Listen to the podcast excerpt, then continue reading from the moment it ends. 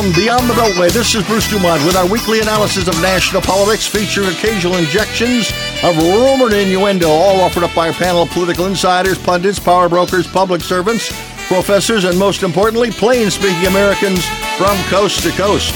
Tonight, featuring commentary by Republican pro Trump attorney Josh Cantrell, pro Joe Biden Democratic attorney Jacob Meister, John Kass of the Chicago Tribune, and a little bit later on in the broadcast, we'll be joined by Craig Gilbert, Washington uh, bureau chief for the Milwaukee Journal Sentinel, talking about Wisconsin politics. Ohio GOP leader Dave Johnson, also a businessman there, and Texas talk show host Kenny Rehmeyer of KLBJ. That's Kenny Romeyer, and again, it's nice to have you with us. Uh, our phone number is open at 1 800 723 8289. That's 1 800 723 8289. Uh, and uh, I'm going to begin with uh, a question to everybody. By the way, we are fortunate. This is the third week in a row. We have at least two guests in studio with us, which we appreciate. And I better get down in my chair because I seem to be out of the camera angle here. Can we raise this picture up a little bit, guys, for those watching uh, on television? And again, we are on YouTube and we're also on Facebook Live. But the question that I have is uh, we society and politics right now is very tense. We had a Democratic convention. We had a Republican convention. We've had demonstrations in the streets. We've had people shot. Uh, and, and, my question to you, I'll, I'll, start with you, Josh. Is there a way to calm down um, the the tension in the country and get back to some serious time talking about the serious issues uh, that are bringing a lot of Americans to the streets? Well, I would hope so, Bruce. But I think that given that we're now in the height of the uh, election season, really, which starts after Labor Day when those of us who are not political junkies start paying attention, I believe it's just going to get worse, unfortunately. I think that the rhetoric and that the hatred um, that I blame more on the Democrats uh, because they have never accepted Trump as their president is just going to get worse. That's what I fear. Jacob Meister is our Democrat tonight, and uh, Jacob, what's your answer to the same question? Well, I, you know, I think it's really unfortunate that you know this is the path that uh, Donald Trump has led this country down since since Charlottesville. Uh, you know, where he said these neo-fascists and white supremacists carrying their torches and you know yelling death to the Jews, blacks, everybody was uh, those are good people. That was his what he said. He is taken us down the road of division, and we do need to. Heal. We need to moderate. We need we need to moderate. We need to realize that you know we we can't be taking our country down the path towards division and civil war. We need to have. How can we have this? How can we have this, Jacob? When the Democrats, and I'm going to go directly to you here, uh, when you consistently uh, misread and misquote what the president said about Charlottesville. Joe Biden used that as a rationale for running. What the president said, and if you check all the transcripts, he was referring to people that were there because they disagreed with, with, with the decision on the on the statues and the Confederate flag. And that's what he meant when he said good people on all sides. He, he was not talking about those carrying the torches, sputtering, the, uh, spouting the anti-Semitic um, uh, rhetoric that you're talking he, about. He's, he's, no, he's just duplicitous. He's he, you know, he's got the QAnon. He says, "Oh, I like Jacob." you are ignoring me. the question that I just asked. Well, I That's think, total BS. What you've just no, said. No, I don't think it is. Okay, I Bruce. Think, look, I, think it's, I think it's Bruce. Right I was uh, right, I was about to go, Let's go. And, and make the same point. Go. That is exactly what he did not say. He did not say there are good people that they're Nazis are good people. That is not what he said. Joe Biden likes to run with that. What he said is that on this debate over whether we should tear down Confederate monuments or not, there are good people on both sides. He's right about that. He did not call Nazis good people. And so when I saw Joe Biden continue to stoke that anger in his speech, that just showed me in response to the question you asked earlier, Bruce, about are we going to have uh, is this going to get toned down? No. I think the Democrats are set to do everything they can, misrepresent everything this man has said to get him out of Well, office. What I'm does that do, piled on- Jacob? I'm getting piled on two on one. Uh, let uh, me let me have a little bit of time here to say what I'm going to say, can- can if I, could. You, you can. I'll let you say it, but again, then I w- then I want to switch on to something that's a little more contemporary that people are dealing with right this moment, literally uh, within you know sixty miles of where we speak. Correct. Well, yeah, it, it, this is this is a the politics of division that has gone on for the last four years. Has it, this is the, the Trump's reality that we are living in, where you call people names, you are a schoolyard bully, your own the own people in his party who are moderates say enough is enough. This politics of division has got to come to an end. You can't be separating children from their parents, deporting people, calling black people, you know, brown people, you know, horrible things. He has divided this nation, and we are now living the reality that he has dealt us. How does Joe Biden put this country back together again? Joe Biden has his entire career he has been a moderate. You've got you. He, You're he- looking you know, in the he's been- rear. You're looking in the rear view mirror. I want to ask a question about if Joe Biden is elected in November. What's going to change? How is this country going to be united again if Joe Biden wins? Joe Simple Biden, question. Joe Biden, Joe Biden's history, and I'm saying this because I'm looking in the rearview mirror. There's no reason for us to believe that the Joe Biden that we have known for 40 years is going to be any different. He is a moderate. He is a uniter. He reaches across the aisle. He compromises. That is his entire career. And there is absolutely no reason to believe he won't do the same thing. And it is exactly what this country needs to If- bring us together to if heal. you believe if you believe that, and I'll go to John. If you believe that, then that flies in the face of the rationale used by Joe Biden to run for president. He specifically talked about the reason that he's running is because of Charlottesville. It has nothing to do with, and I agree with you, his mostly moderate, moderate liberal background. Th- This this was not a moderate position when he said that the reason that he was running, the principal reason he was running, was because of Charlottesville. Josh, Okay, so Bruce, first of all, Joe Biden is a moderate liberal background, but he has now caved to the Bernie Sanders Warren wing of the party by making so many concessions to them that it is unbelievable. Look, the Democrats had one of the most notorious anti Semites in the country, Linda Sarsour, speak at their convention.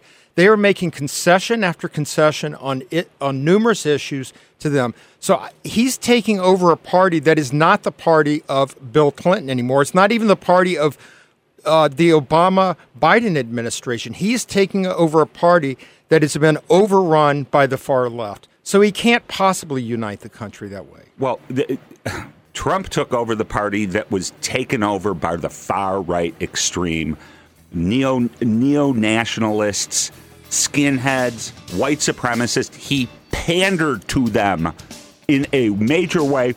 He blows dog whistles constantly. Talk about ex- politics of extreme. Joe Biden, yes, he has his extreme in his party, but he has come out consistently against issues that they are trying to push. We've got to and, pause. and the Republicans have tried to make it as though he's. And he's- Trump, guys, we've got it. Guys, we've got to pause. Back shortly from Evanston, Illinois.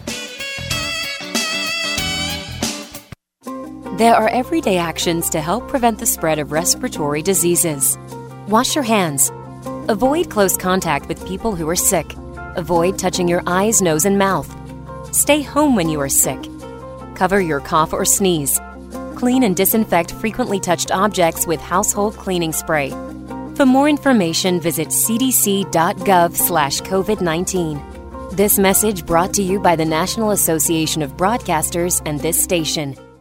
A few years ago, Steve Faircow's lungs were failing. I don't think I had more than a couple weeks to live. That's when Steve received a lung transplant made possible by an organ donor. Now Steve can do things he never imagined, like climbing 94 floors to the top of a skyscraper. I never knew that breathing could feel this good. It's an incredible gift. What could you make possible as an organ, eye, and tissue donor? Leave behind the gift of life. Go to organdonor.gov, U.S. Department of Health and Human Services, Health Resources and Services Administration. Well, folks, uh, am I back on the air here? Because I have no idea. There's no clock here, so I'm go. I'm doing the show without a clock. So come on in here and fix the clock, okay? Because I can't do a show without a clock. Uh, but I can do a show. Uh, actually, I've done a show without guests, but that's not going to be the problem tonight. Uh, joining us uh, uh, on the uh, Zoom at the moment is John Kass, the longtime columnist for the Chicago Tribune. Guys, just come in here and fix the fix this thing, whatever you got to do. Uh, John Kass, you've been hearing uh, what we've been talking about for the last 15 minutes, and I want to ask you the question that I asked everyone else. Given the combustibility of our, our political climate now, is there any. Are you optimistic that this discussion can be put back in the bottle and we can come to some form of civility in trying to address all the people that are upset in this country at the moment? I have. I'm sorry. Can you hear me? Yes. I have not heard the first 15 minutes. So that's okay. Well, well, we will not take a test on that. But what's the what's the answer to your question about uh, uh, about is there a is there a peaceful way for us to get back and be uh, a little more civil in our discussions? Yeah, it's the Constitution. We use the Constitution as our guide, and we proceed. But look, you can't be civil. Uh, civility is going to be difficult after four and a half, whatever, three years, four years of the Democrats playing with matches, they don't like what they're seeing now because it's blowing back on them. but you, but throughout the time, time period Trump was elected, and to cover themselves, I believe, my own opinion, from uh, the disastrous selection of Hillary Clinton, they've embarked on a, a series of deconstructing um, arg- an argument that is very dangerous, and now they're seeing the result of it. Uh, Jacob is our Democrat, and Jacob, I want to ask you, uh, and I, I, really, I don't, I don't want you to feel like you're being picked on tonight, but there's some issues here that need to be resolved. To what extent, when, when Donald Trump says that the real problem here is you, you've stated what you think the problem is. But when Donald Trump says that it's Democratic mayors or Democratic governors in big states and big cities that have allowed lawlessness to continue, is there any piece of that that you believe is accurate? No. I, I think this is this is the natural we are experiencing the natural consequence of what Donald Trump ignited in this country. Tell me about Portland. How does it draw a sig? Draw, you've, you've draw got the mayor Portland. of Portland who's been out in out protesting. Most of the protests are peaceful. You br- you have you have Donald Trump who brings in who brings in thugs. And let's let's call them what they are. This is Blackwater type mercenaries who are hired by the federal government to go what protect a federal building. They stir up trouble. They start tear gassing. These are people who are out trying desperately, Okay. te- desperately uh, to to to to to s- stop. Okay. That- let- let's- racial, let's- that- that's I- I got- racial. I, there- got- there- I- it I is- gotta it go. is- To, I gotta. I gotta. I, Sounds I like gotta go to Josh because I'm. I'm, let- I'm let's go back to stunned reality. by that, and then I want to hear John. Yeah, I mean that is just not the reality. The reality is is that there were peaceful protests, and there was rioting and looting and vandalism caused by the left. And then you It's had you the had you had you had the making that Portland. assertion. Okay, I didn't interrupt you. You had the you had federal property that was being damaged, and the federal government has a right to protect its property. So that is entirely appropriate. What was the cause of all of this, as John correctly said, dates back four years. The Democrats never accepted Trump's presidency, and they're trying to cover up for their own mistakes. And so they consider him to be an illegitimate president. They're trying to remove him every way possible, and he's still standing. And that's what is causing the division in this country. John Kass. About Yeah, Port, I- uh, just let, us follow up on Portland because I'm I'm I'm startled by Jacob's assessment that there is no complicity, no fingerprints at all to uh, anything left, whether it's Antifa uh, or that a George Floyd protest got out of hand. Uh, you don't seem to acknowledge that. I want to see if John has a, a way to uh, weigh in on that as well. Where what what he has seen from you know 2,500 miles away.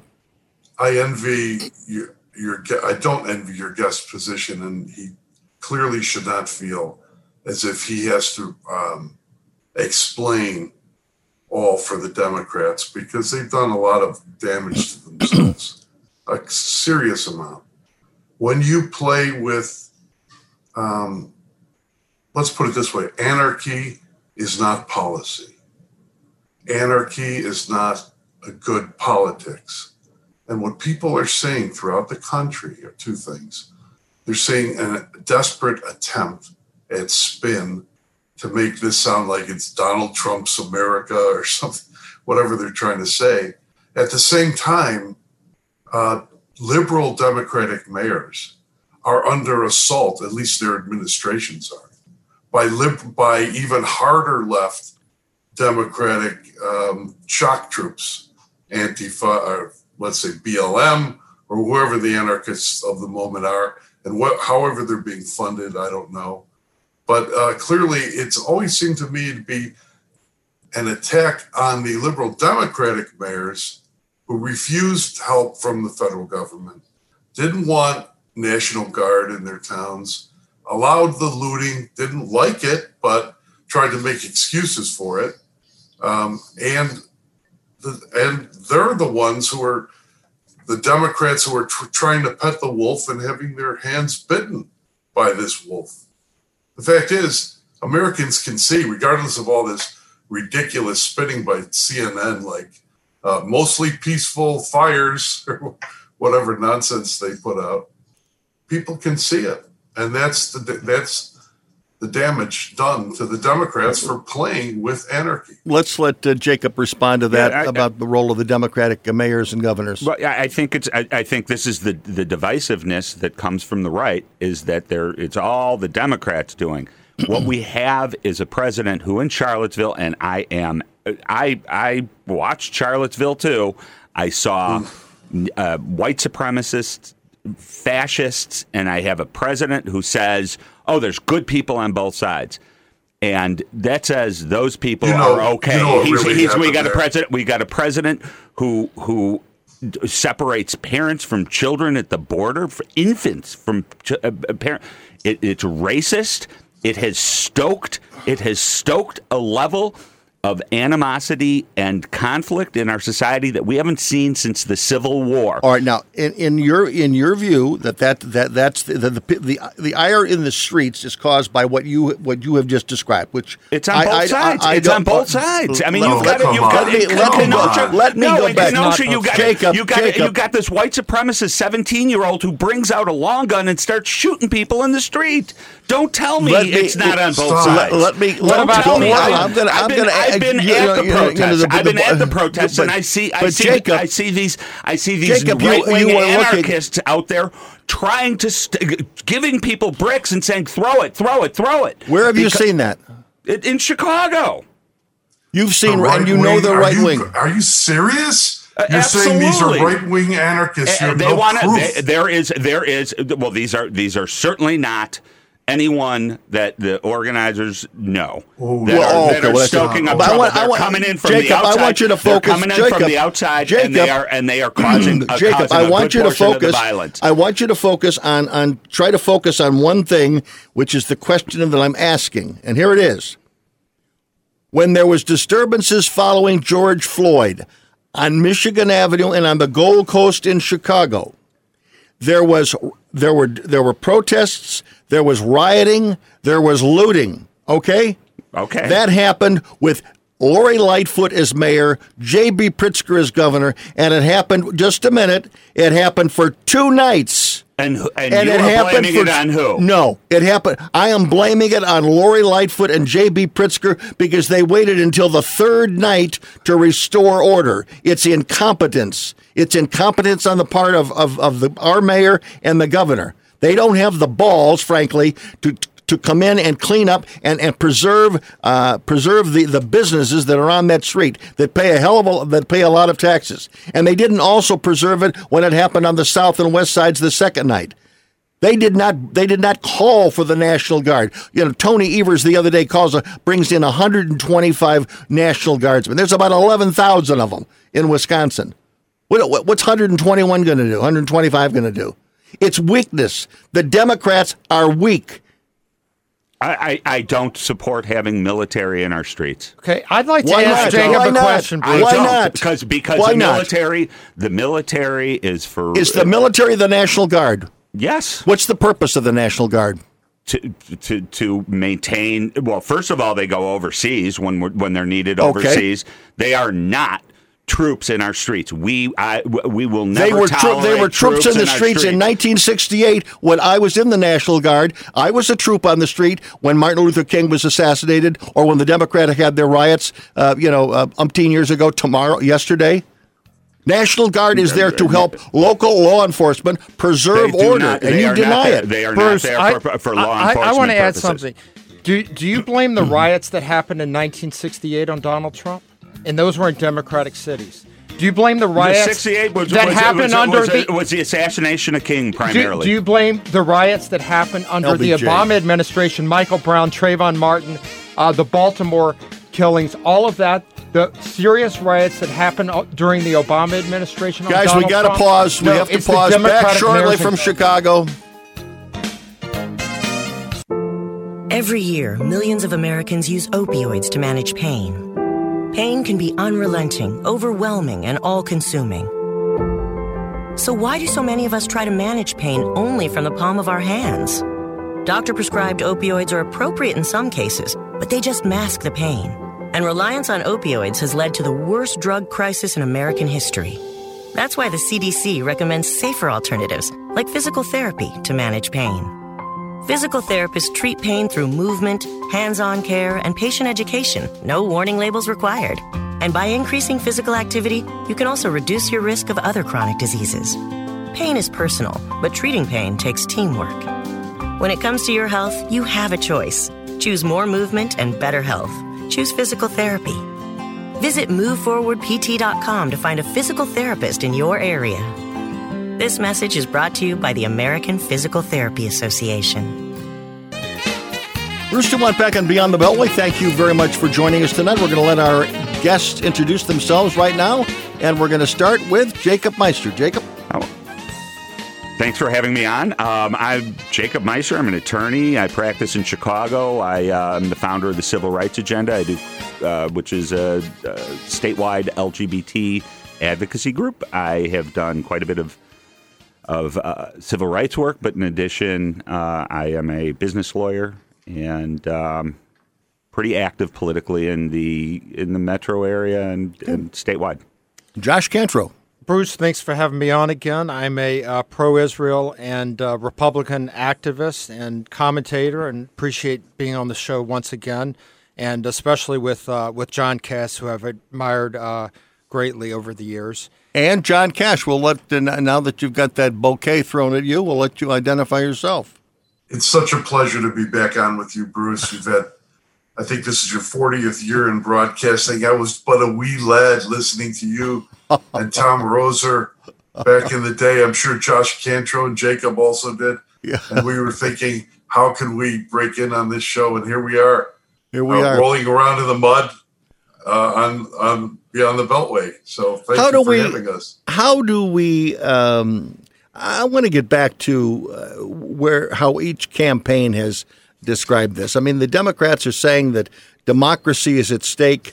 Uh, the Republicans are saying that uh, that Joe Biden is going to destroy America.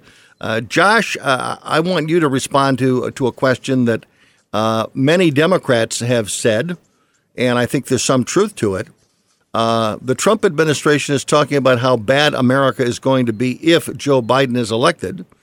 And yet, the crime that we're talking about, whether it's street crime or political crime or uh, violence in the streets, I mean, Donald Trump is the president now. Donald Trump has been the president uh, on day one of the Portland riots. Right. Why are they? Why do they continue if if he's in charge? Well, I, I think that that's a good point. And some of my friends on the right want to say this is just like 1968, where Richard Nixon won on a law and order campaign.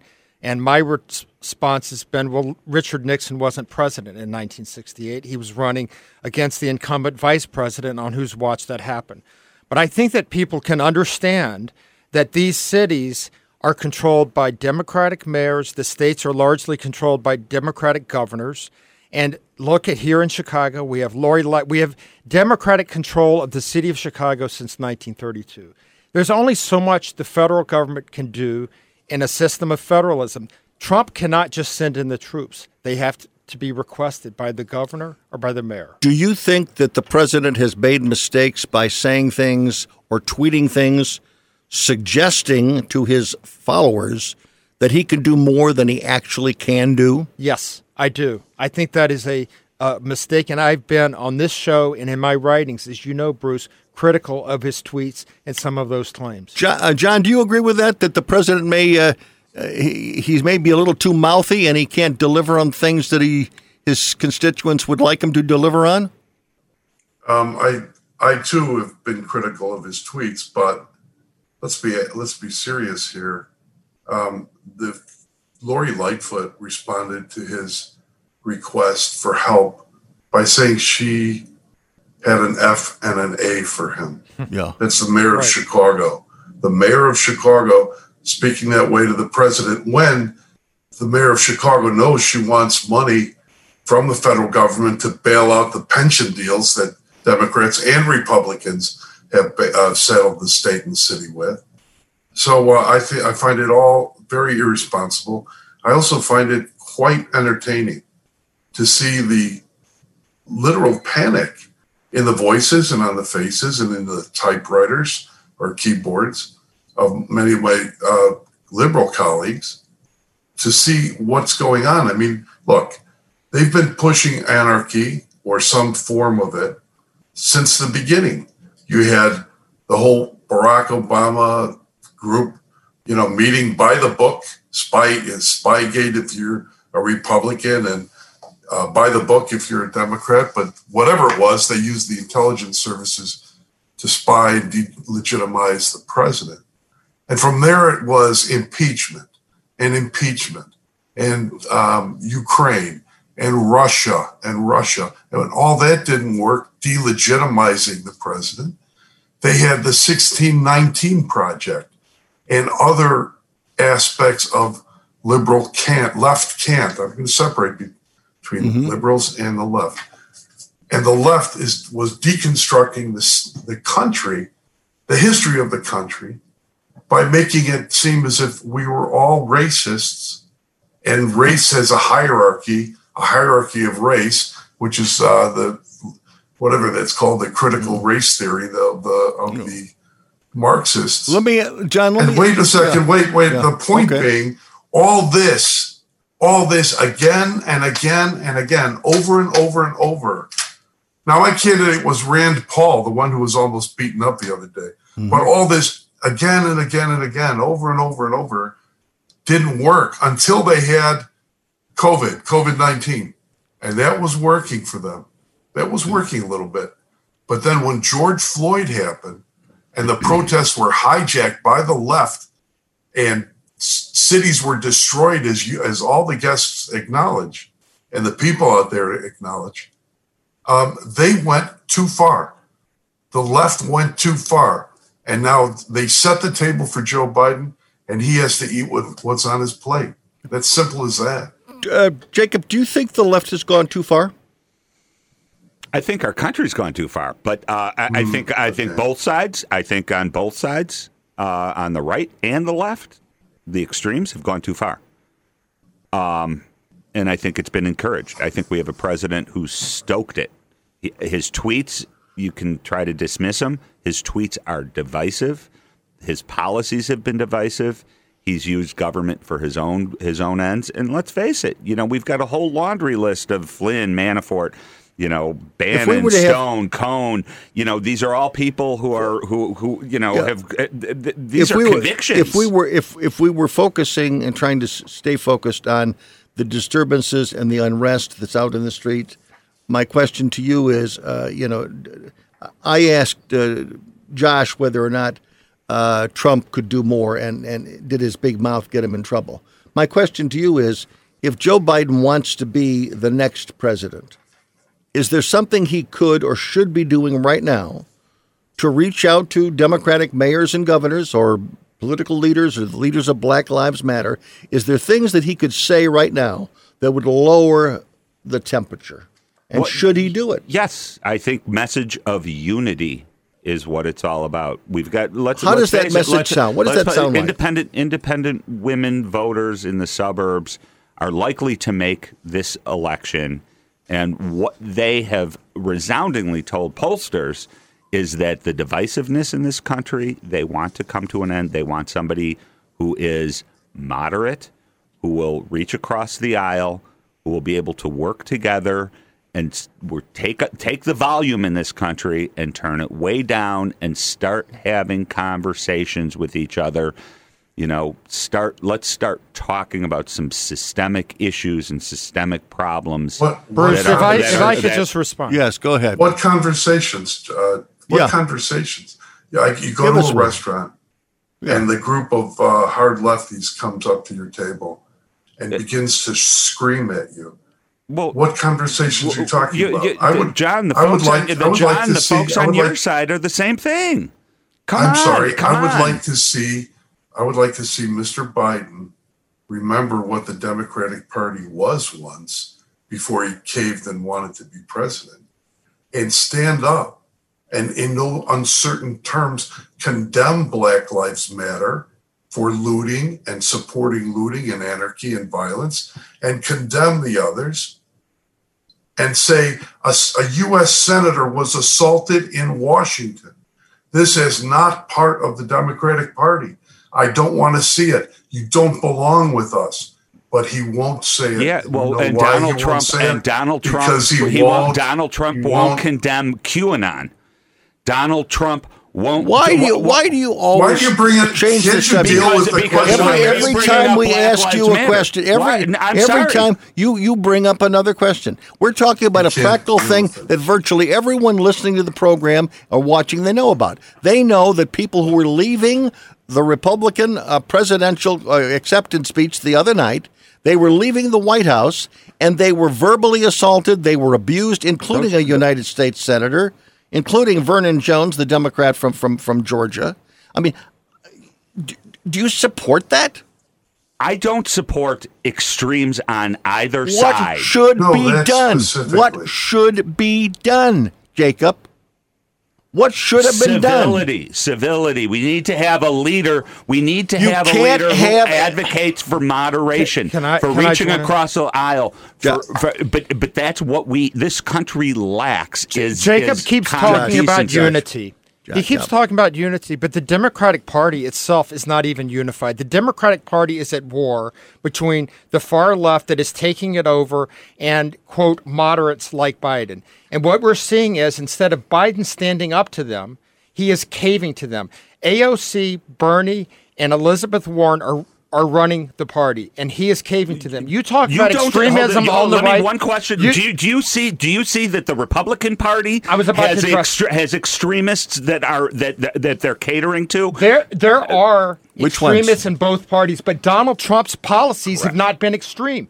Donald Trump has actually been a moderate. He, the First Step Act, he took the Biden crime era bill that locked African Americans in jail unfairly for life in many cases in the mid 90s and, and, and let them out of jail through the First Step Act passed under the Trump administration. We've got to Roll pause. those- We've got to pause. When we come back, we're going to be joined by somebody from the Milwaukee Journal Sentinel. Uh, he has his eyes and ears on what's happening in Kenosha, Wisconsin.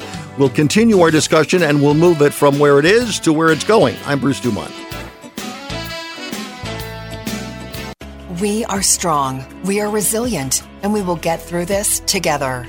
But these are stressful times, and it's important to also practice good self care. It's normal to feel overwhelmed, anxious, or afraid, but there is hope. Reach out to someone, connect with your friends, stay in touch with your community, and know that you are not alone. Learn more at wearebroadcasters.com slash hope, furnished by the National Association of Broadcasters and this station.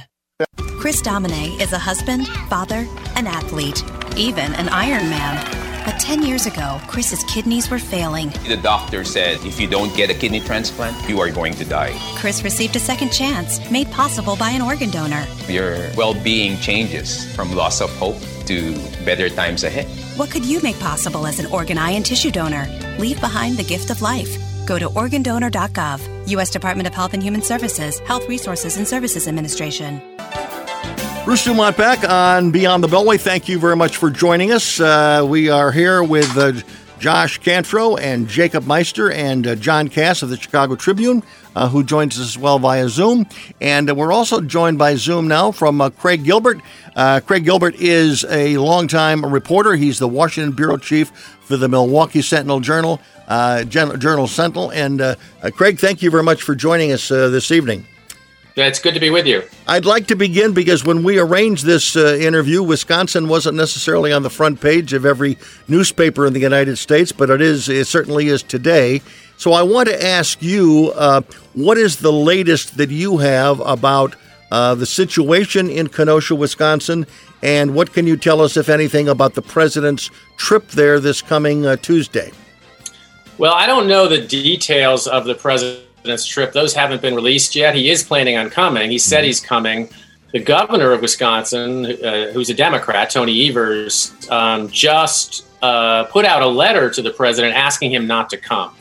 Um, you know, like everything else about this um, uh, terrible event, um, the two parties are basically operating from different planets.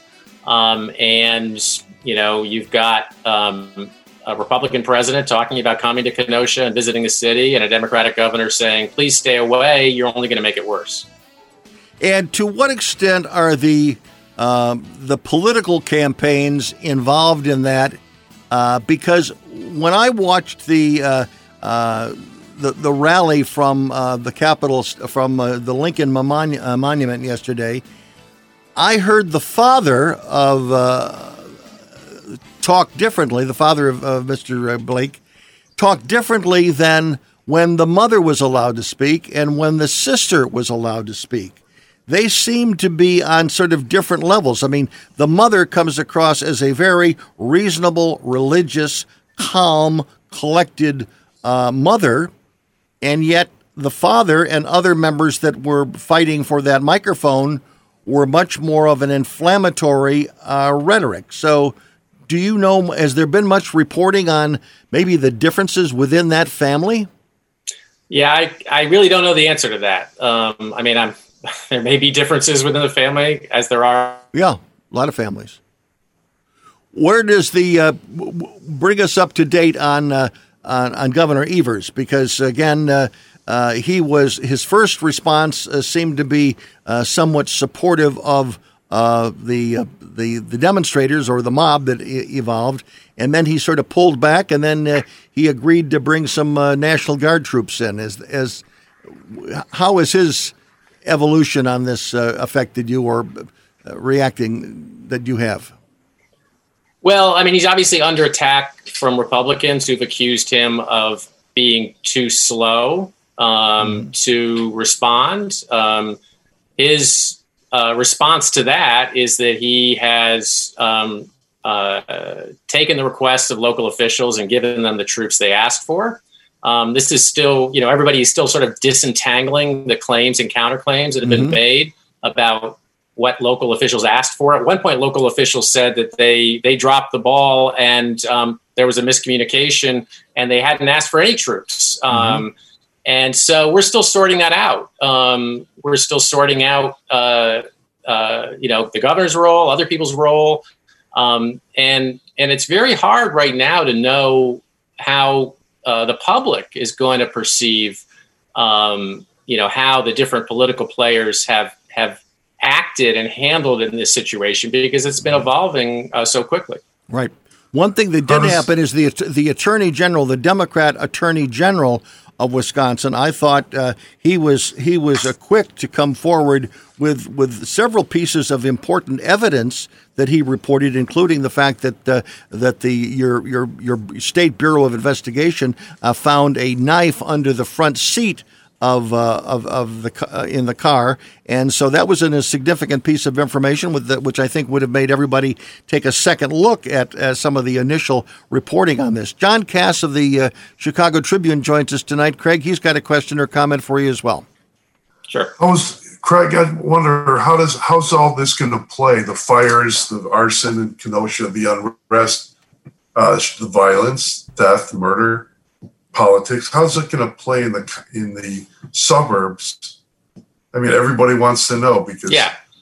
it's a battleground state. How's Right. it going to play out there in the small No. rural areas? Yeah, everybody wants to know, and, and we just don't know yet. Um, I don't have an answer to that. I really don't. I mean, I- you know, on the one hand, I would not be surprised if politically, you know, this was something that um, might cut against the Democrats, but I would not. I would not assume that either, um, because you've got so many different threads to this story.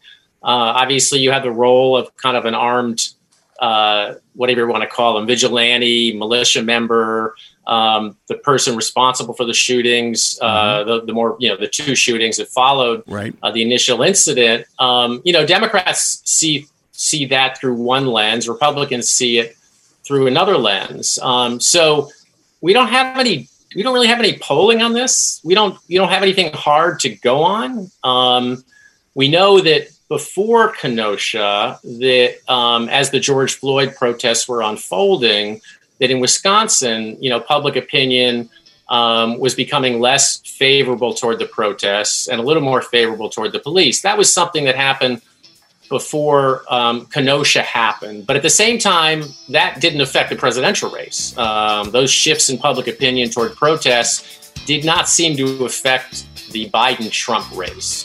So, um, so that's the big question, and and it's you know one reason why I'm very cautious about speculating about that is this race has been very stable. I mean, you know, people are pretty locked in um, about this race. It hasn't. It's not like the numbers have been bouncing around a lot in Wisconsin. So there's always the question of what would it take to really shake up a race that's been so stable in terms of the trend We've lines. we've got to pause on that point. We will be back with all of our guests after the news break. Don't go away.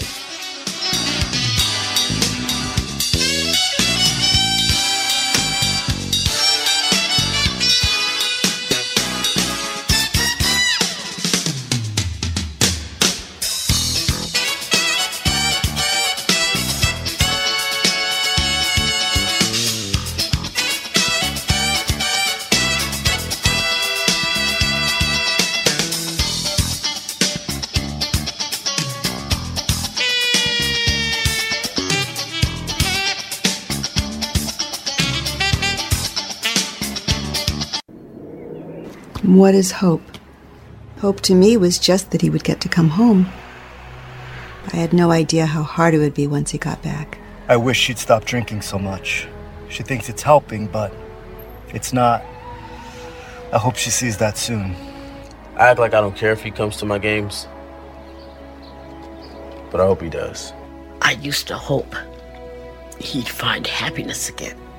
Now I hope our marriage makes. I hope Grandpa will get help. He thinks it's too late, but it's not. With everything that he's going through, I hope he sees a counselor. I just want my brother back. I hoped he'd get help. Stop hoping things would get better on their own. He told me to stop asking. I didn't. Then one day he asked for a ride. Hope is knowing there are other families just like yours, that the veterans they love got help and recovered. Go to maketheconnection.net and turn hope into action. Matt always knew he wanted to be a doctor. That's why he makes the most of every day. To study before breakfast, to work hard, to do whatever was necessary to achieve his goal. He found an answer in the military. If you have a passion, a vision for your future in any field, today'smilitary.com can be your path to a fulfilling career. You have a calling, we have an answer. Find your way at today'smilitary.com. My name is Bobby. I'm a veteran and lost my leg to a roadside bomb. My victory was going from a wheelchair to becoming a weightlifting champion. I'm Sam. I'm a veteran. My victory was finding a career I can be proud of and supporting my family. America's veterans are on their most important tour, the tour of their lives. I'm a veteran. My victory was going from homeless to home. At DAV, we're on a mission to help veterans get the benefits they've earned. I'm a veteran, and my victory was finishing my education. DAV offers veterans of all generations a lifetime of support for victories great and small. My victory was proving that disability is not a limitation. My victory was getting my service dog a new best friend. We help more than a million veterans every year as they face and conquer their challenges. My victory is being able to be there for my family. When America's veterans win, we all win. Help us support more victories for veterans. Go to DAV.org. Standing up for what's right. Helping out when things go wrong seeking the truth and speaking our minds, not just making records, but breaking them. Leading the way behind the camera, beyond the runway, and on the silver screen. Not just making our mark, but making a difference. Now that's a job for a Girl Scout. Girl Scouts, preparing girls for a lifetime of leadership. Bruce Dumont back on Beyond the Beltway. Thank you very much for joining us. And uh, Greg Gilbert, uh, our studio guest here, Jacob Meister has a question from you. He's a native of Milwaukee, and uh, he's got a couple of questions for you. Jacob? Craig, how are you? Good. Um, so the the whole vigilante issue, you touched on it uh, very briefly, or we touched on it briefly. You know, I, I spend quite a bit of time up in Wisconsin and was actually there uh, up in Milwaukee yesterday and actually stopped in Kenosha. What I'm hearing from people, and I want to see if this agrees with you, is more concern about the vigilantes carrying their long guns and this 17 year old shooting three people, killing two, it, more than the more than the uh, protesters. Is that is so that what you're hearing? Well, I I don't know if I can definitively answer that, um, but I think that's why it's so unpredictable when we talk about you know the political fallout from this because there are clearly a lot of people concerned about um, the violence in the protests and there are a lot of people that are really freaked out about the, this you know the presence of armed militia um, and what happened um, with Kyle Rittenhouse. So people on both sides are extremely animated by all this. It's it's hard to know you know again how that sort of nets out politically. But clearly, there is a lot of concern and fear um, about the so you know the quote vigilante factor. It's a new element um, in this. It's something that people aren't really used to seeing, and it's something that is really you know obviously disconcerting to a lot of people. Now, in the case, uh, the the three people that were shot and two that were killed, they were all white. They were not part of Black Lives Matter. They were they're doing whatever right. they were doing. We don't know exactly why they were there. We don't know whether they were supremacists or not. But coincidentally, they all no. no one of white. them was a um, was a medic. I mean, they were there. Yeah. Um, you know, participating in yes. you know the street activity and the protests. Yes. Right. But once the shooting took place, and he was walking away with his hands held high, and you saw sort of the, the some of the tanks and the, the big trucks, rather not tanks, uh, co- going towards the scene. Uh, he was trying to turn himself in, yet he went back to his house and ultimately surrendered. But it seems to me that a lot of people, at least that I've seen on television, they're they're they're making the point that you know the police didn't even stop this guy. Well, at that particular point, they didn't know that anybody was shot, and they certainly didn't know that this guy was shot.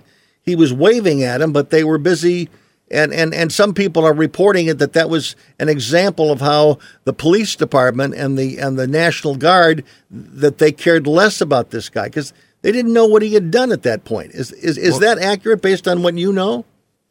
Well, obviously these are confusing scenes. Yes. Um, we don't know exactly what the police saw or thought. I mean, obviously, if they saw this guy um, shoot two or three people, I'm sure they would have arrested him. Right. Um, you know, the police, you know, were acclimated at that point to seeing people walk around with long guns. Um, so I don't know what the police saw. Um, you know, some people, the criticism from some people is, you know, if it had been a, a black man walking around with long rifles, mm-hmm. um, you know, would the police have acted differently? So we don't know. Uh, and um, you know, in the end, obviously, uh, he ended up in custody. Well, one of the things that, that you know is most startling to me is that the police were thanking these vigilantes for coming out. They were giving them water.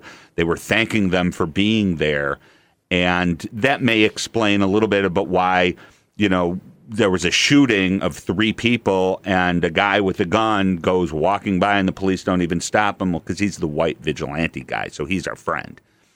Um, and that's the attitude. That's my understanding of the attitude Um, out there. Josh. Yeah, I mean the there's you know there's there's conflicting scenes we've seen. Um, you know, there was also video of Kyle Rittenhouse being turned away by the police at one point uh, when he had kind of left the parking lot where he was stationed and then tried to return, and he was ordered away. Um, so, and then we've also heard these reports, as was just noted, about you know kind of expressions of sympathy from the police toward the militia members or whatever you want to call them. So, you know, again, um, we're we're sort of getting, um, uh, you know, gradually getting a more complete picture of what went on, um, but I don't think we have one yet. Well, also we should mention for those listening around the country, last night in Chicago around two thirty in the afternoon or two thirty in the morning, uh, on the west side of Chicago, uh, there was a car that was stopped because the the car had been identified as one that was perhaps uh, involved in a crime. The police officers stopped that car. The driver refused to get out of the car. Here's the situation somebody refusing, resisting arrest, or resisting even questioning. And when the police approached that car and they broke out the windows because the person would not open the door, the person fired shots and shot at close range three Chicago police officers who are in critical condition, uh, as I understand at the moment. A third policeman arrived and shot the perpetrator, who also, as I understand at this moment, is alive. So th- this is sort of like the flip side of what we know was happening in Kenosha, and that is the police trying to do their job, and the uh, the person that ends up uh, getting shot uh, just is not following orders. He's he's not stopping. He's he's fighting this resistance of arrest. And so I guess a big question, John, I'm going to ask you this question because uh, you, you talk with a lot of cops. I mean, this whole epidemic, there's an epidemic of resisting arrest in the United States, isn't there? I think that's part of the whole push. If you, you know, Craig's been trying to separate the politics from the facts, and I appreciate that. But the politics, the politics are are bad, and it's all been about resistance. And um, from from the left, it's been about um, attacking authority and deconstructing authority from the you know from the founding of the nation to the present.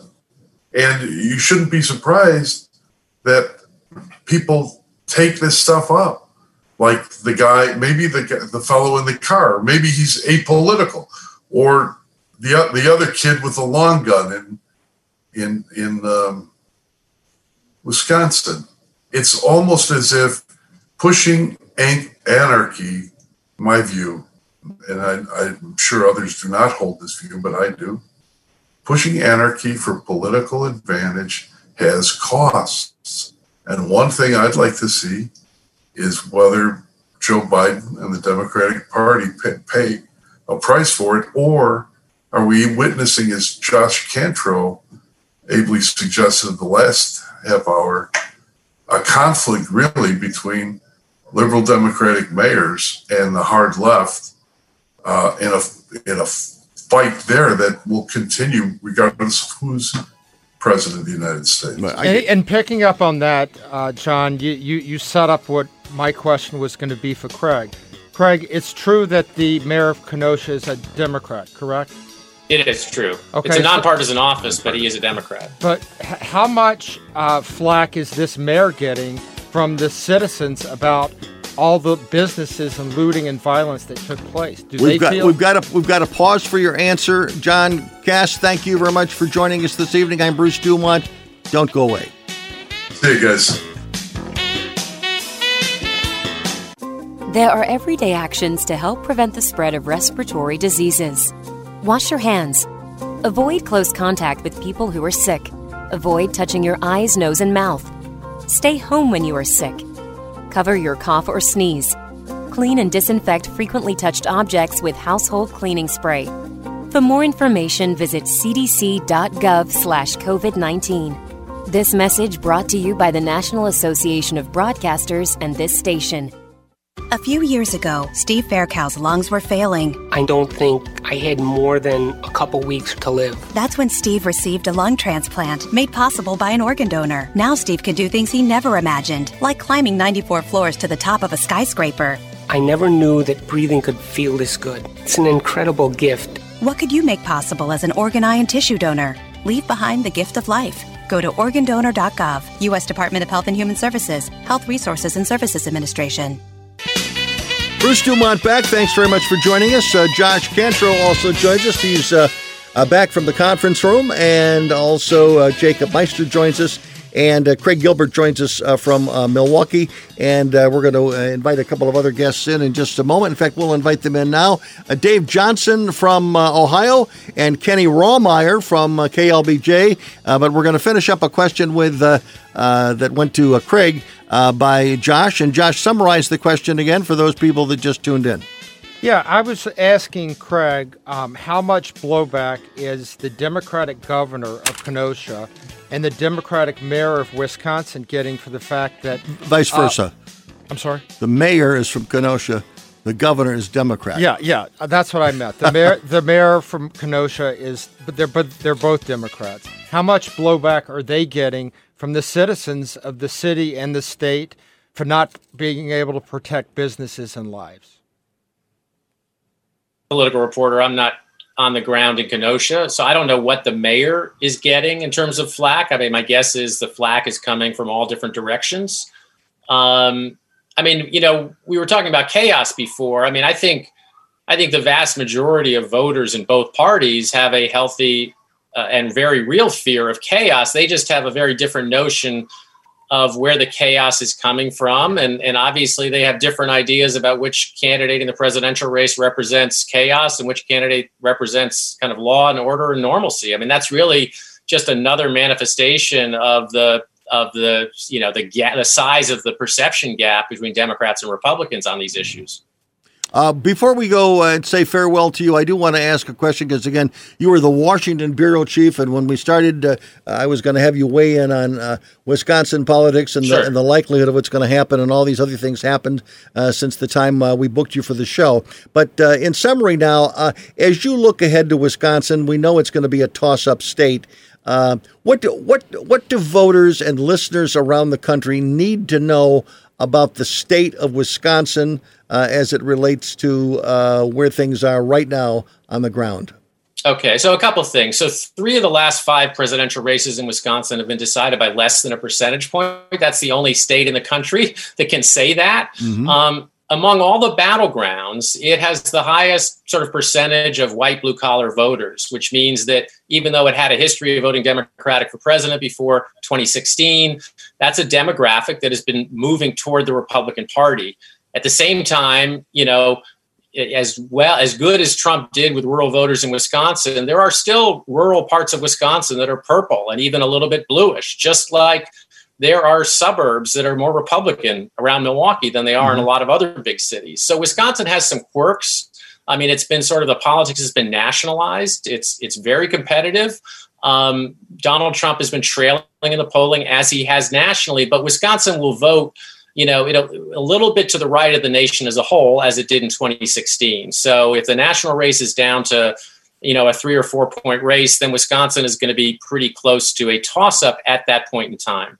Hmm. Would you say then that on election eve or election night, rather, if the polls are coming up and, and the results are coming in, and it looks like the president is going to win in Wisconsin, he is likely to be winning in Minnesota, Michigan, Ohio, and perhaps Pennsylvania as well?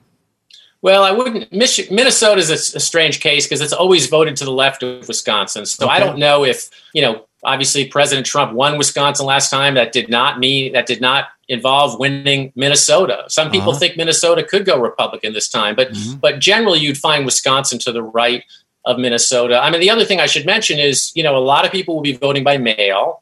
We don't know yet because of pending federal litigation whether they're still going to accept mail ballots uh, that have been mailed by election day but not received by election day. So we don't know whether we'll know the result Mhm. on election night or not in Wisconsin. Um, but we know that Democrats are a lot more likely to vote by mail than Republicans. And so, like everything else, you know, there's going to be a sort of a partisan divide and a partisan pattern when it comes to how people vote as well as, you know, who they vote for. Before we say farewell to you, Dave Johnson also joins us. He is the Republican chairman of Columbiana County, one of the most Republican counties in Ohio. Dave, nice to have you with us. You're also a businessman. Let, let me Right. a- let me ask you uh, the question that I just asked Craig. Uh, Ohio uh, was pretty solid for Trump last time. We're going to talk about where it is right now. But is Ohio closer to vote to Wisconsin voting patterns or Michigan voting patterns, or are they not close to any other of those states? Well, I think Ohio has always been sort of a bellwether state and one of the leading battleground states in the country because we have this mix of big cities Cleveland, Akron, Toledo, um, Columbus now becoming very much an urban Democrat area, Cincinnati, Cincinnati, yeah. you know, and then you have all the rural areas of Ohio. So it, it's a great big melting pot of the country. And uh, but I dare say uh, Trump is very strong in Ohio. I think he's every bit as strong as he was in the last cycle. And I think the the primary reason being uh, the manufacturing issues, the oil and gas issues, which is a, a huge thing in Ohio in, in recent years, say the last uh, three to four years. And um, I, I think uh, this whole security thing has everybody on edge. And suburban housewives that were, were formerly not uh, so hot for Trump are now concerned that the, the inner city uh, chaos and the looting and the burning of this has happened in Cleveland. It's happened in, in downtown Columbus. We have still downtown Columbus. Some parts of it are still boarded up. So Are there, uh, these are major that inure to the benefit of Trump. We've got less than five minutes left. Let me ask you, Dave, do you have a question about Wisconsin politics and Kenny Romeyer? I'm going to ask you the same question. We'll start with Kenny Romeyer. Do you have a question uh, to uh, our, our, our friend from uh, Wisconsin? Uh, nothing right off the top, Bruce. Okay, very good. I- what about you, Dave? Well, I, I I think uh, Wisconsin is uh, is an interesting state politically, and to think that they could have elected a guy like Walker uh, as governor and reelected him under you know great protest, uh, it, it is a state that can probably go either way in this cycle. Uh, Would you say that, Craig? Absolutely. I mean, I don't. We don't know. I mean, it's you know, the national race has been. Um, you know, we've seen Biden. Op- he Biden had opened up a lead nationally with you know when the national race is seven or eight or nine points, then Wisconsin is likely you know is is more likely to vote Democratic than not. But if the race narrows nationally, as people expect it to, Wisconsin will be back on a knife's edge again. And um, and so yeah, it's it is um, like I said, you know the voting history.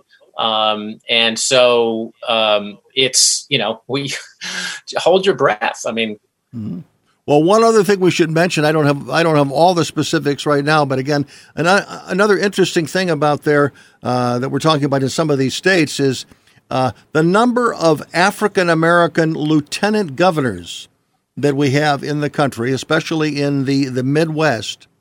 If Joe Biden should get elected and Joe Biden wanted to fill his cabinet with Democratic governors like Tony Evers, if he would do that in one in one fell swoop, he could in, he could put in place five African American governors in Minnesota, in Wisconsin, in Michigan, uh, in Illinois, and uh, actually a, a Mexican American governor out in uh, in uh, New Mexico. So uh, that that in one fell swoop could be one of the most significant political moves uh, by anyone, and uh, there may be a lot of African American political uh, folks uh, who are going to be uh, asking uh, Joe Biden that question uh, if he is successful, because uh, in many cases, uh, both for Republicans and Democrats, frequently the lieutenant governor is seen almost as a it's almost as a token position. but in this particular case, if if Joe Biden were to get elected, and certainly uh, there are positions that uh, those governors would be uh, make good cabinet secretaries. many black Americans might say, "Put up or shut up" to Joe Biden if that happens. And that includes the the lieutenant governor in Wisconsin. Did he hurt himself? One last question. This is really is the last question, Craig. Mm-hmm. Did the did your lieutenant governor hurt himself by by maybe coming out too much in support of the the, the demonstrators this past week?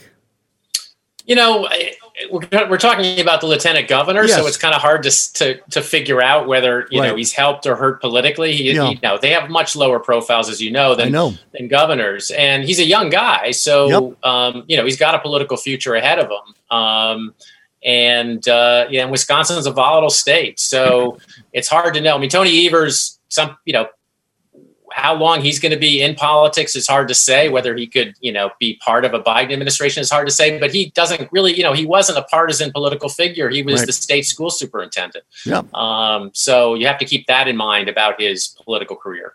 And uh, Governor Walker, is there a comeback opportunity for him, or or has his time come and gone? Well, I mean, he certainly likes to keep himself in the public eye. Um, I think he you know, there was some Walker fatigue um, in 2018, uh, and also he wasn't helped But you know, Wisconsin has this long history going back to the 19 early 1990s. If the if the president is a Democrat, then the Republican wins the governor's race. Mm-hmm. If the mm-hmm. president is a Republican, then the Democrat wins the governor's race. I mean that, and that's what happens. I think when you have a state that's so evenly divided that sometimes just that's all the push it takes to kind of mobilize voters in the out party to get their own person elected for the governor's race. And so that has as much to do as as anything does about who wins these races. Craig Gilbert, thanks very much. You we kept you a lot longer than uh, I promised you, but thanks very much. The Washington bureau chief for the Milwaukee Journal Sentinel. Thanks very much. When we come back, we're going to talk about Ohio politics with Dave Johnson and also Texas politics with talk show host Kenny Rawmeyer from KLBJ.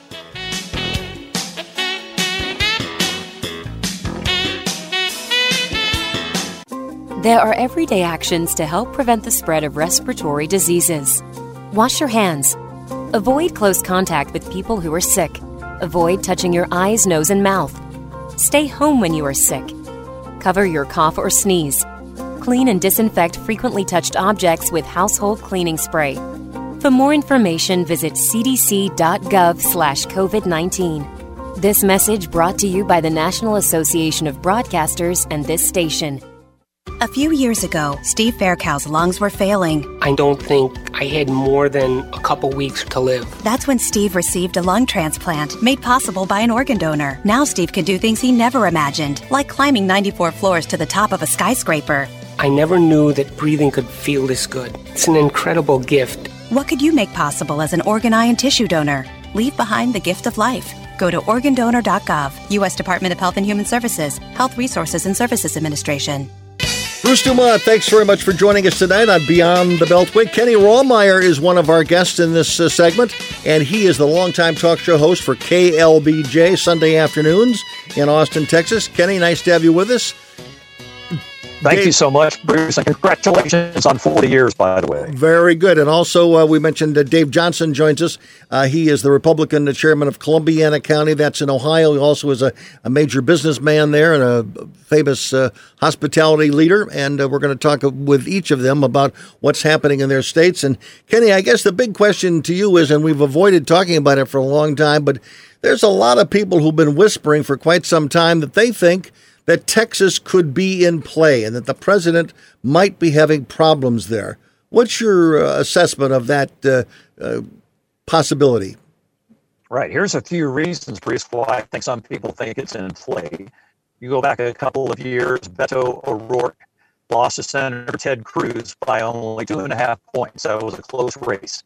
Uh, the polls show the Texas Democrats are gaining with college educated white voters in suburbs like Austin and Dallas and Houston. A couple of years ago, the Democrats flipped 14 seats in the Texas state legislature. They flipped two in the U.S. House of Representatives. So they've had a big push on voter registration the last few years. Since 2016, they've registered over 2 million uh, new voters, about half of those under age 25, roughly a third of them Latino, Hispanic. And the Democratic National Committee has added Texas to the list of battleground states in 2020. They say they're going to pump multi-million dollar investments in the state, which they will need because there's 20, 21 major media markets. It's an incredibly expensive Right. state.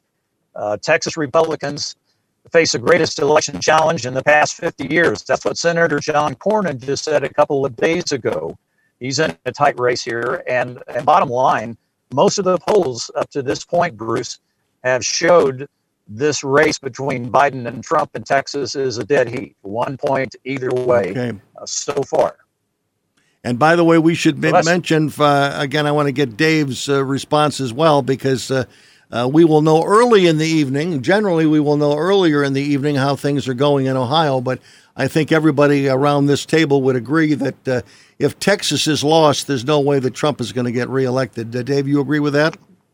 Oh, absolutely. I, I would be astounded to, to think that we could lose Texas. Uh, I, I know you've had a lot of uh, Californians uh, leave California because of high taxes and high regulations and all the, the mess that, that it is in California. So they move to Texas and then start voting liberally in Texas. Doesn't Yep. make sense. But is that You know, Bruce, I had a caller on the show early this afternoon. She said she spoke with the former chair of the Texas Democratic Party uh, recently, and he said to that point, if Trump loses Texas, all is lost for the Republican Party for maybe you know years and decades Oh, yeah. to come. I want to. I want to ask our uh, engineers: Is there anything we can do to improve the quality of Kenny's call? I'm getting a, a no. So it, this is just a technical issue. That uh, this is what happens in the world of Zoom. The era of broadcasting's era of Zoom will, will be known for bad audio. Go ahead, Uh, Josh Cantrell. Uh, Kenny, this is Josh Cantrell. I have a question for you. You mentioned uh, California, and one of the concerns that I have is that I, I think that the California Republican Party blew it with the Hispanic voters. Hispanic voters there have a much lower percentage of voting for the GOP than they do nationally. And I'm concerned about how Texas is approaching that as well. Um, do you see anything on the ground that the Republicans are doing in Texas to keep the Hispanic vote higher than normal? Well, there's a couple of things. Um, you know, Joe Biden is not doing that well with Hispanics nationwide. President Trump got 26% of the Hispanic vote in 2016. Latest Wall Street Journal NBC News poll came out just uh, last week or so. He was in the 31% range with Hispanics. So my guess is uh, the Trump campaign is going to look for ways to build on that. That's not up in the 40s like uh, George W. Bush back in 2004, but 31% two months out for President Trump with Hispanics, that's not bad. That's not were bad. You, were you su- were you surprised that the Republican convention, Josh Cantrell, uh, had so little outreach to Hispanic uh, voters? I it was wa- overwhelmingly um, reaching out to the blacks. Um, I was surprised with that. I wanted to see more outreach to Hispanics. I was thrilled with the outreach to the black community because that is a community that really has done um, that Trump President Trump has done a lot of good for in terms of unemployment and jobs and wage gains, and then of course the uh, First Step Act.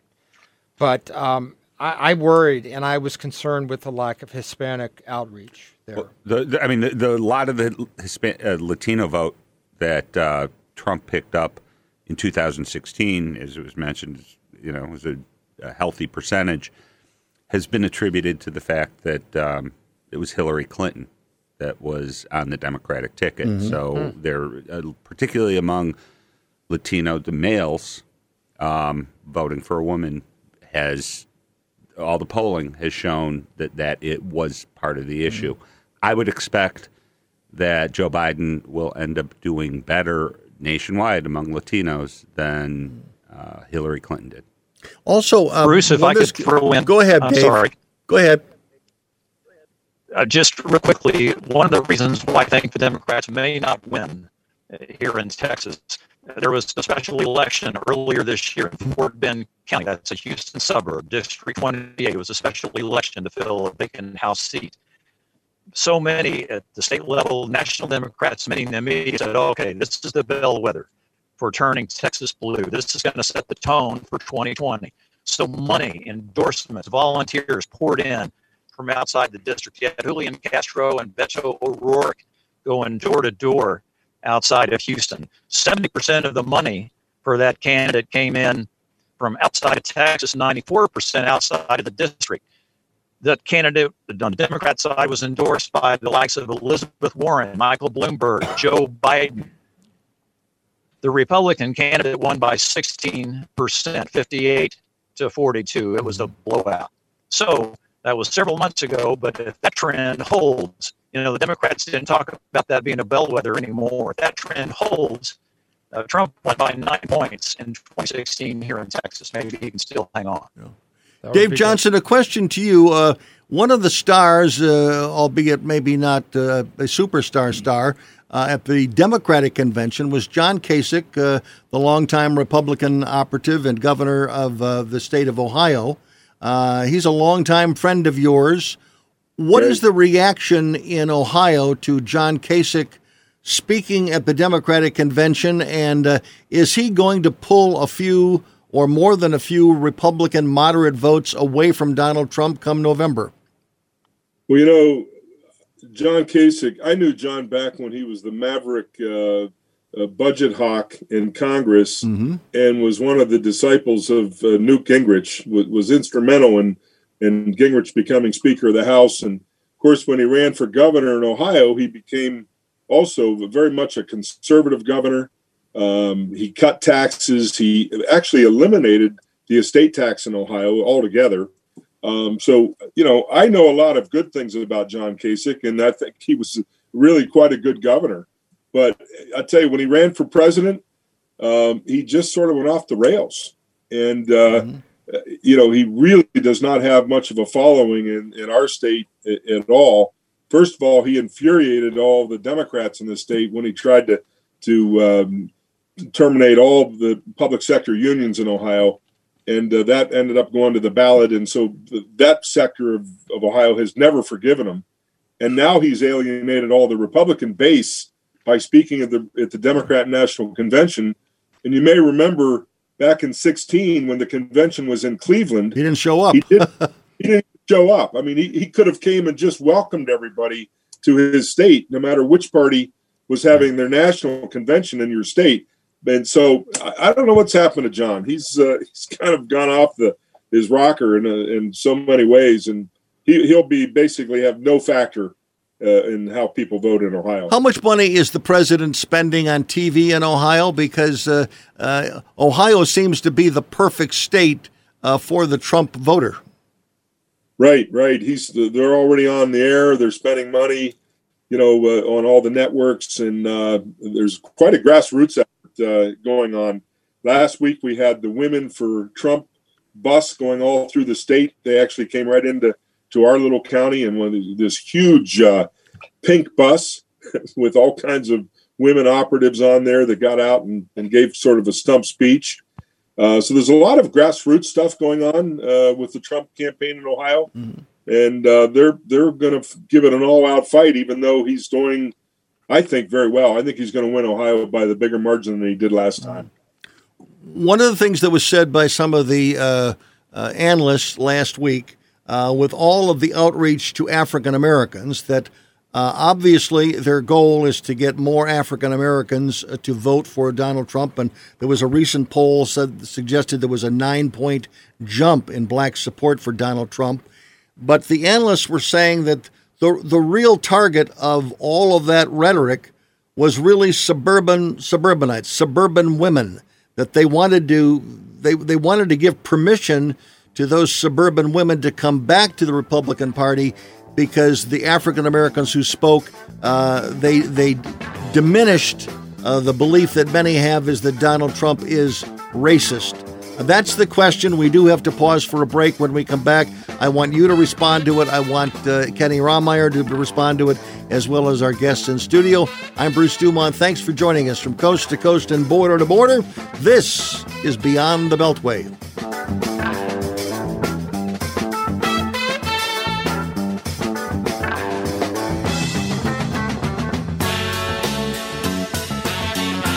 We are strong, we are resilient, and we will get through this together. But these are stressful times, and it's important to also practice good self care. It's normal to feel overwhelmed, anxious, or afraid, but there is hope. Reach out to someone, connect with your friends, stay in touch with your community, and know that you are not alone. Learn more at wearebroadcasters.com slash hope, furnished by the National Association of Broadcasters and this station. Chris Domine is a husband, father, an athlete, even an Ironman. But 10 years ago, Chris's kidneys were failing. The doctor said if you don't get a kidney transplant, you are going to die. Chris received a second chance, made possible by an organ donor. Your well being changes from loss of hope to better times ahead. What could you make possible as an organ, eye, and tissue donor? Leave behind the gift of life. Go to organdonor.gov, U.S. Department of Health and Human Services, Health Resources and Services Administration. Bruce Dumont, thanks very much for being with us. Uh, Jacob, uh, what is your assessment of uh, the outreach to African Americans that the Republicans tried very hard last week to make?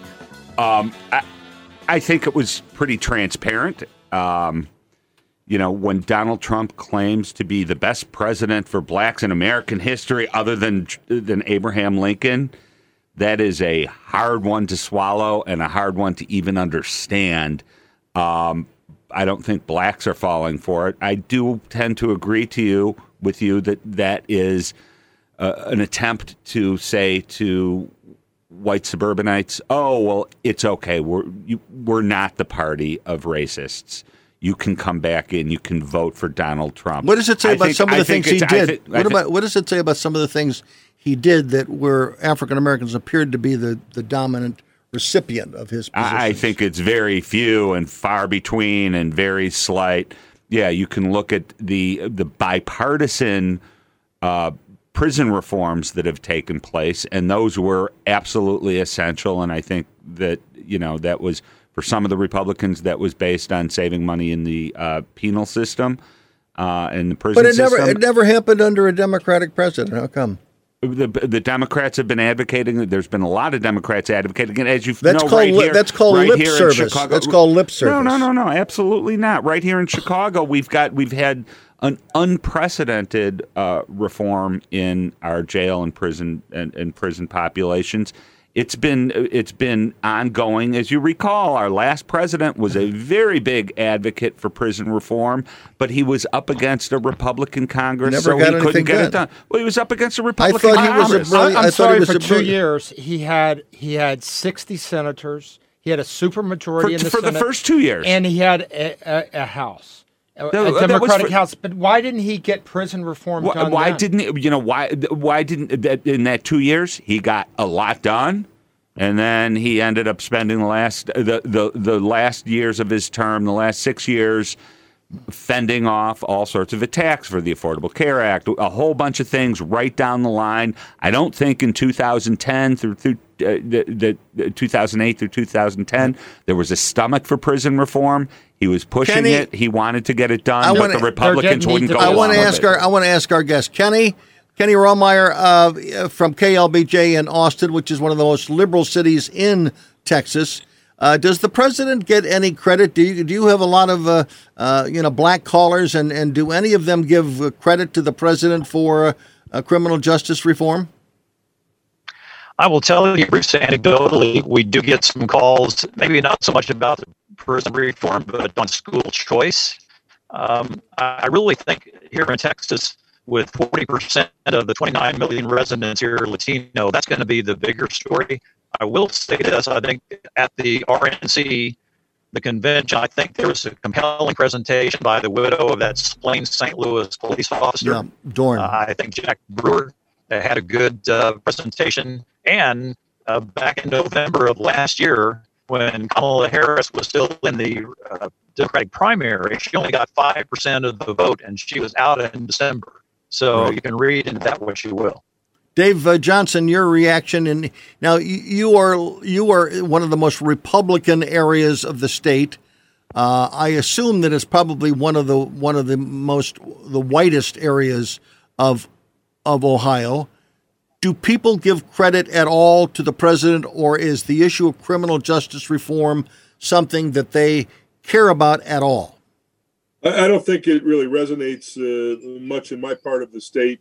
Uh, I can tell you that what does resonate though is the Antifa and the, the this whole the struggles that are going on in the inner cities uh, of this state. Uh, that's overshadowed everything. Trust me. Uh, the outreach that Trump is making to African Americans is: Do you want to see your cities destroyed? To the to the good, the majority of the good African Americans that are living in the inner cities, they've seen their department stores destroyed, their restaurants destroyed, their small businesses destroyed, and and the Democrats have stood by and basically said, "Let's defund the police." That doesn't sell in Ohio, I can tell you. Jacob, it doesn't sell in Ohio. Does it sell in Illinois? We have Oh, a mayor. yeah, we have well, a I- mayor I- that doesn't support it. Yeah, I, I think I think that the defund the police. First of all, it is an absolute misnomer, and it's been put out there by the far, far, far left, who what, who are trying to describe a refocusing of our priorities. We've got Joe Biden, who has said not only does he believe that police shouldn't be defunded, he thinks we have to add resources for the police. I happen to believe that we need to, you know, police should not be mental health workers. We we need to be solving and handling a lot of problems that the police have through mental health workers, through drug counseling.